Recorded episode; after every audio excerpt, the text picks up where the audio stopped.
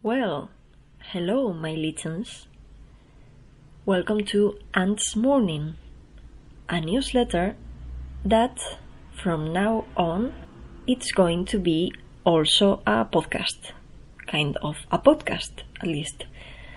It's been more than a year since I started sending out the only written version, and I just found out today that license it's not even a word. but you know, uh, English is not my first language, and in Spanish we have a plural for lichen, so whatever. Also, turns out the US pronunciation is lichen, and the UK pronunciation is lichen. I'm confused. okay, welcome. So basically, I will just keep on sending out the written version and also I will record myself reading it. So if you can't or if you don't want to read the written version, you can always listen to me reading it while you, I don't know, uh, wash the dishes or whatever. Okay, this issue is the 29th from June the 30th, 2021. The title is Translating, Performing, Insisting. As an bush, just learned that French expression, love it. This is one of my favorite pictures they've taken of me during El Gran Banquete y otros rituales de clausura, The Great Feast and other enclosing rituals.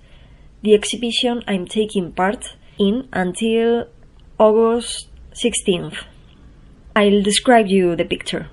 This was taken by Victor Hugo Martín Caballero for Creart of the interior of Las Francesas Convent, now Art Gallery in Valladolid. In the background, there's an altarpiece depicting Santiago Batallador. Before it, there's a very short, dark haired white woman wearing black trousers, a dark grey t shirt, and a white cape. Me, Miriam. It's me, okay? but here I'm my alter ego, Priora, Spanish for priores. No, priores, sorry and I'm presenting my performance piece no por mis pecados, not for my sins. She is standing barefoot, arms outstretched, palms up. She's behind a Corbusier sculpture made of six vertical plexiglass panels, painted magenta, yellow, and blue, built on a metal structure. Another sculpture by the same artist lights up the figure from behind, with three fluorescent tubes put on the floor. Another thing before this actually starts. Ants Mourning is and will be, from now on, a monthly newsletter. I may sometimes send it every three weeks, but it's more likely it will take four or five weeks. I'm sorry I have to send it less often, but it seems more sensible for now. I love writing new issues, but it takes me many hours. And now I'd like to balance how much time I put into all the things I'm doing, aka the exhibition, the newsletter, Neil Hilborn's writing circle, editing already written poems to submit them to literary journals, Maybe a too ambitious new poem collection? Maybe. Thank you for reading anyway, or for listening, and I hope you still enjoy it even though more sporadically. 1. Translation wears lipstick made of language and pants. Picture description Screenshot from the Naomi Siemens article on Words Without Borders titled translating the ancient female voice as queer. Under the title, there's a picture repeated twice horizontally. The Burney Relief Clay panel from. Sorry, it's been a long while since I read aloud a year. Uh,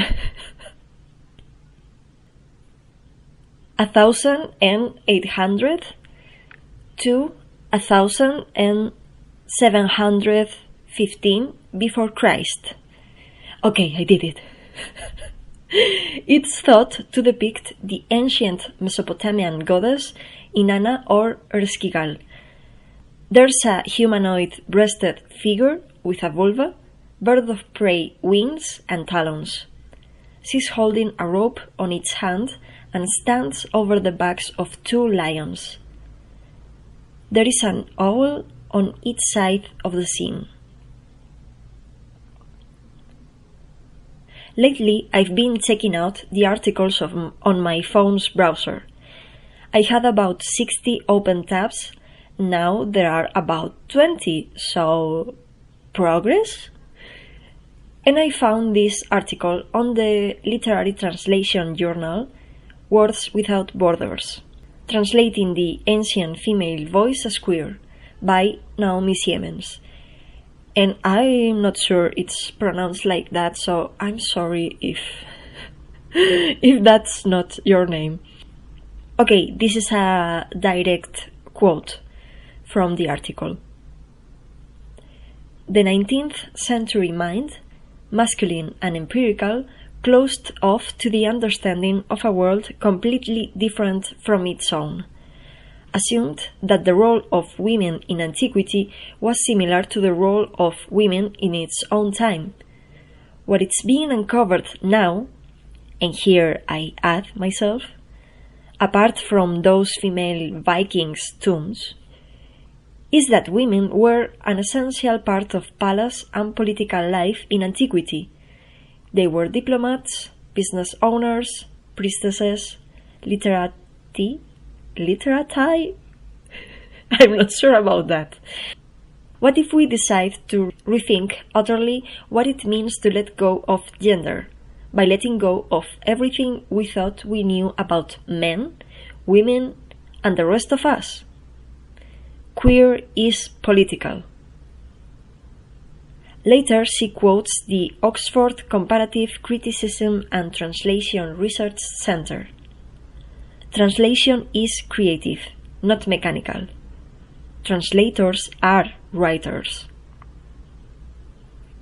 Here, the author points out Translation itself is fluid, a queer form. In ancient Mesopotamia, the goddess Inanna, Istar, is fully at home in paradox and gender fuckery. She practices ritual gender swaps.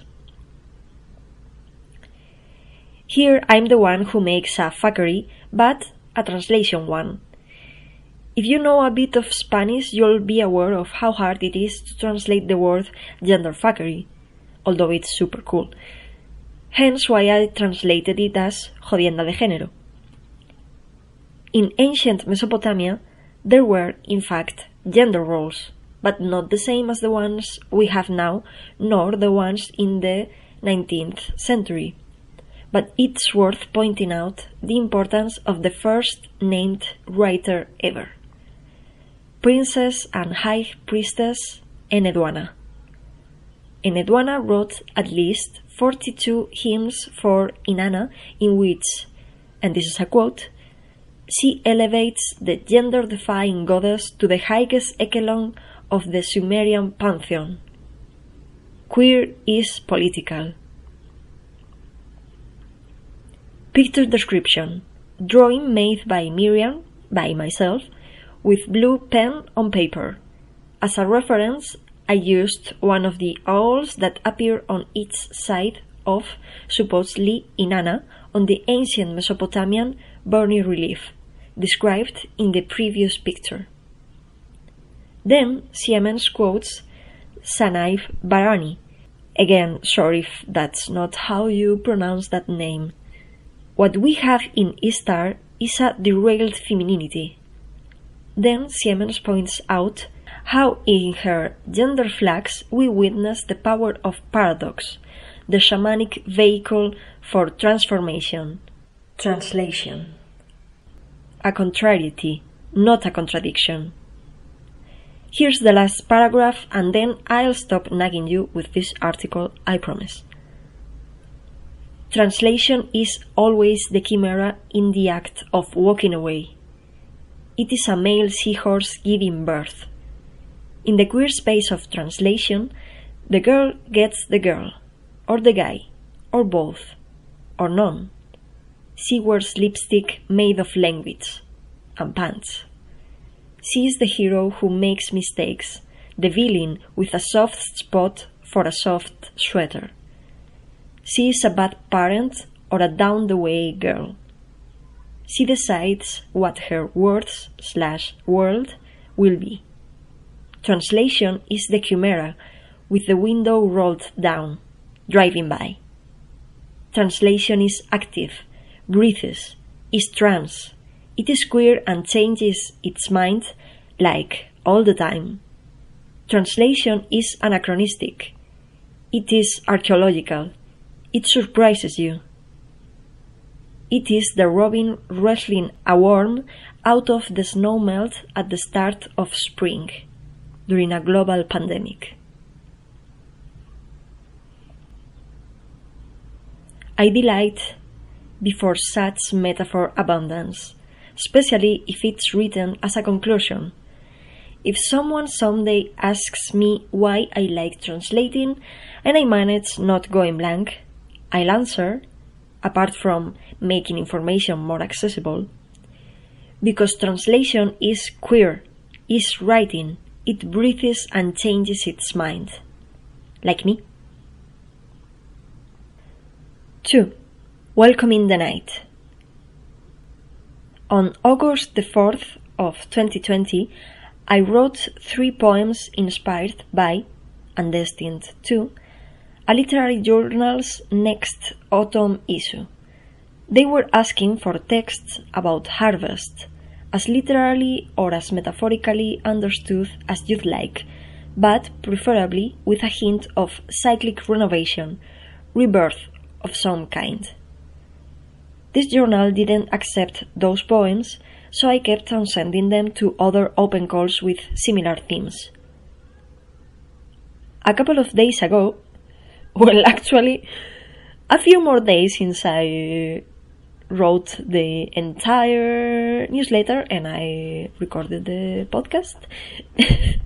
so a few days ago, Sylvia Magazine sent me an email saying they'd like to publish one of those poems in their August issue.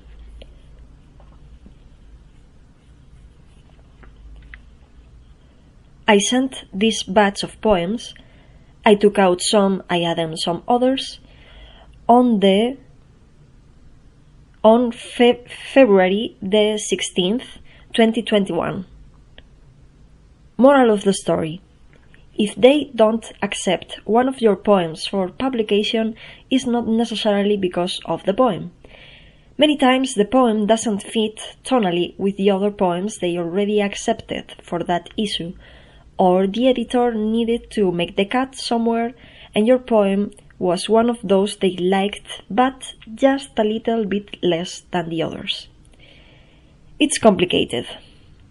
If you're in the middle of this process, keep on sending out your poems, please, or short stories, or illustrations, or photographs, as long as you think they're still good, even after months or years.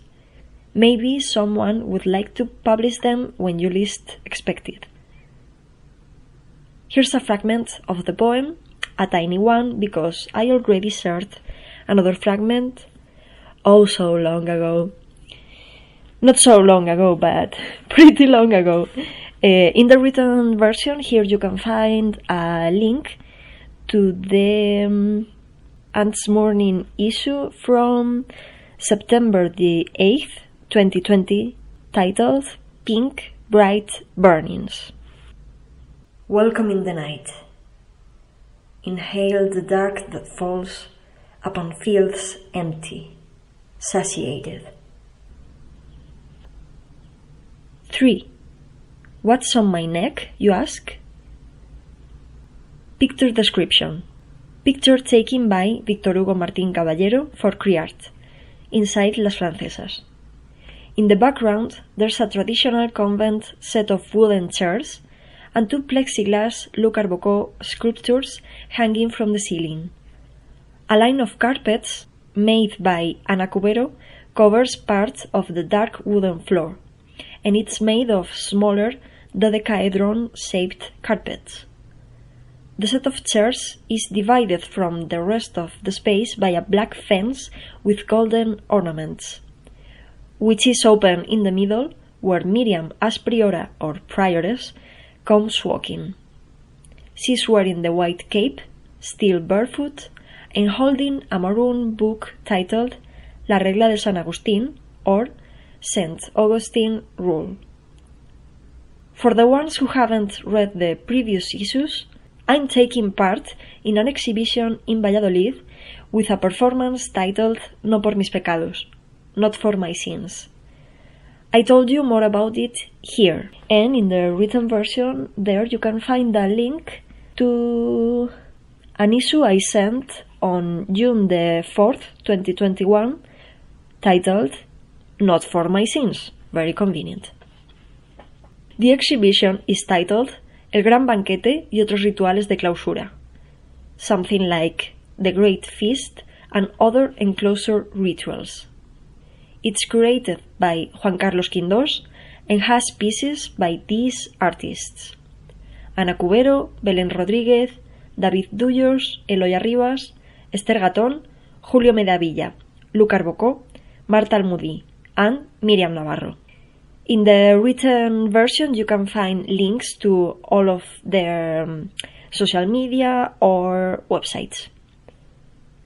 This picture was taken right after I read one of the rules in the 1627 Regla de las Comendadoras de Santiago, the one that applied on only female convents of the Order of Santiago, like the one this exhibition hall used to be. Picture description Scant fragments from the 1927 Regla de las Comendadoras de Santiago's seventh rule que en los monasterios de nuestra orden no estén, ni se reciban, ni duerman mujeres seglares, y las que hasta aquí ha habido se salgan, y las echen fuera de ellos. That would translate to In the monasteries of our order there cannot be, nor be welcome, nor let sleep inside, non cleric women, and the ones who have been inside will get out and will be expelled from them. Well, uh, it sounds a bit strange because it's like uh, old Castilian Spanish, so uh, it would sound only strange. It's inevitable. I know part of the audience doesn't believe this text is real, but it is. It's not mine and I didn't edit it and this rule is specific to the only women convents. What I did write myself is what my alter ego Priora says right after, something I recently added to the performance piece. ¿Qué? ¿Qué, qué tengo en el cuello? Nada. What? What's on my neck, you ask? Nothing. Then she touches her neck where the audience can see she has several bruises. The first time I presented the guided tour, this pun was universally not understood because I just read the rule and touched the marks on my neck. I decided to add this bit. And just to be safe, I also added this. Priora stops, pulls out a small paper from her pants pocket, carefully unfolds it, and reads. De día me trago la fruta madura. De noche tus dientes se pierden en mis alturas y el cuello me florece de dolores que no duelen. By day I swallow the ripe fruit. By night your teeth get lost in my high places and my neck blooms of painless pains. I wrote this poem so I could read it in that precise moment, like a love letter, in case there were still any doubts what I'm talking about. I think this time the joke landed much more gracefully. Here's a link with all the info on Creart's website. The link is called Creadores 2021, El Gran Banquete y otros rituales de clausura. SM Francesas, 11 de junio, 16 de agosto. And in case you're in Valladolid these next few weeks, the exhibition is open to the public Tuesday to Sunday, 12 to 14 and 18.30 to 21.30. Priora's guided visit, Miriam Navarro's performance piece, followed by David Dullo's live concert Coram Nilo, performed at the chapel slash exhibition hall choir, Sunday 15 August at 12.30. Silent Actions, escritora, lectora y paseante, writer, reader, walker, Miriam Navarro's pieces, presented one after the other, will be on Sunday, the 8th of August at 2030. Yet another translation fuckery. Walker is a relatively common word in English, but paseante it's a word I kind of made up because the word that is closer to what I was thinking of, caminante, doesn't have the connotation of slowly walking I was looking for, a meditative kind of walking. 4. Witch's Violet Vinca Mayor Picture description Picture of blue periwinkle on the street. The leaves are almost eye shaped deep green, and there's only one bright purple flower that has five petals. I found some trivia about this species that don't appear in Wikipedia, and that doesn't mean they're more or less reliable because, well, Wikipedia, but I loved what I read on this website. And there's a link there to jardiniberico.es and then the article is Curiosidades Vinca Hierba de Doncella. One of the Vinca Mayor's Spanish vernacular names is Hierba Doncella, something like maiden with.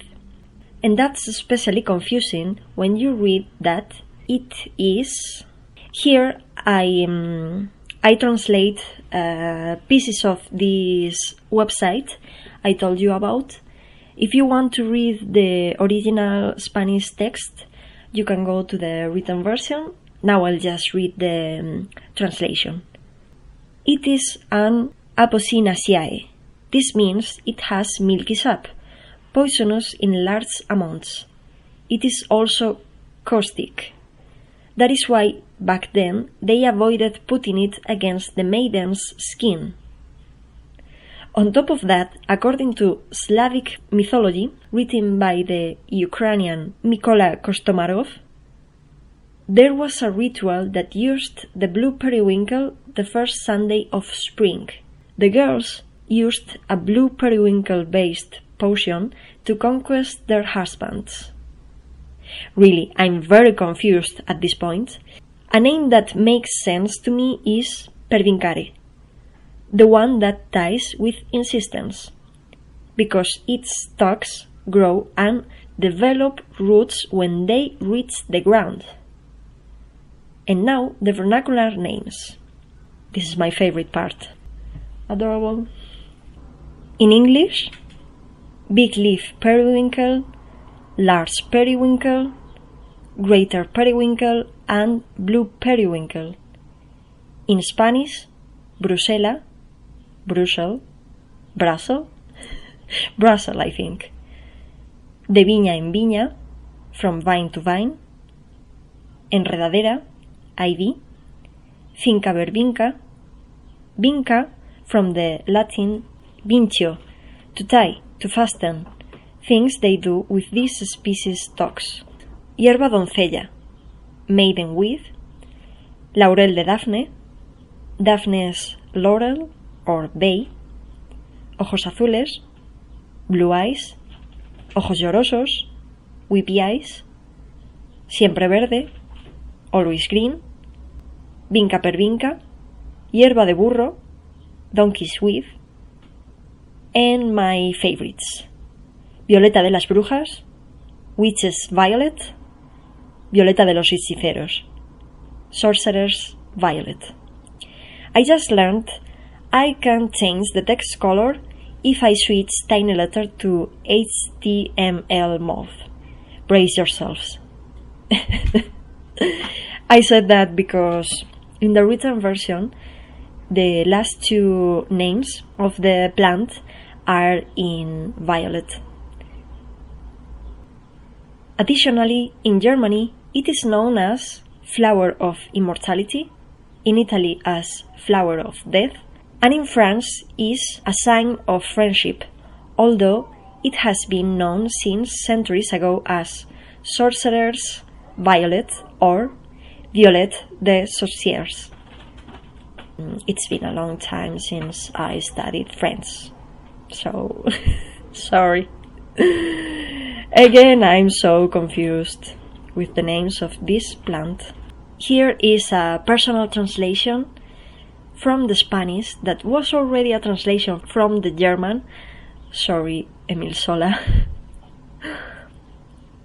the black hairs stood on end, as a helmet of horror, dark as night, eyes the color of maiden's wheat, usuriously open, would not stop asking, deranged, terrified by mystery. This is a fragment from Emile Zola's La Bête Humaine, The Human Beast, I think. Okay, excuse me? I love this. now I feel totally justified in having taken home this flower. It was on the ground, I never plucked them from the plant. Keep that in mind. Picture description Picture of a witch's violet or blue periwinkle flat and dried over a white paper. The petals are spread out and there are fine and long filaments standing from the calyx. From time to time, I collect flowers and dry them, sometimes to put them on thank you cards when I send out my books. But now I'm thinking I may be inadvertently also performing some kind of magic? And that's all for now. As always, thank you so much for reading. And if you just arrived, welcome. Here's my Ko-fi page. The link is co with a k hyphen fi dot com slash Miriam Navarro Prieto. That's in case you can and feel inclined to buy me a symbolic coffee, basically a micro donation, so I can keep on drawing flowers and owls and writing ants mourning and poetry and who knows what else. Subscribe if you haven't already, pretty please. Here you can read the whole archive with all the previous issues. The link is tinyletter.com slash Miriam hyphen Navarro hyphen Prieto slash archive. When subscribing, don't forget to wait for the email Tiny Letter will send you and click on the confirmation link inside it. See you, or read you, or read me, or listen to me, I don't know, in a few weeks.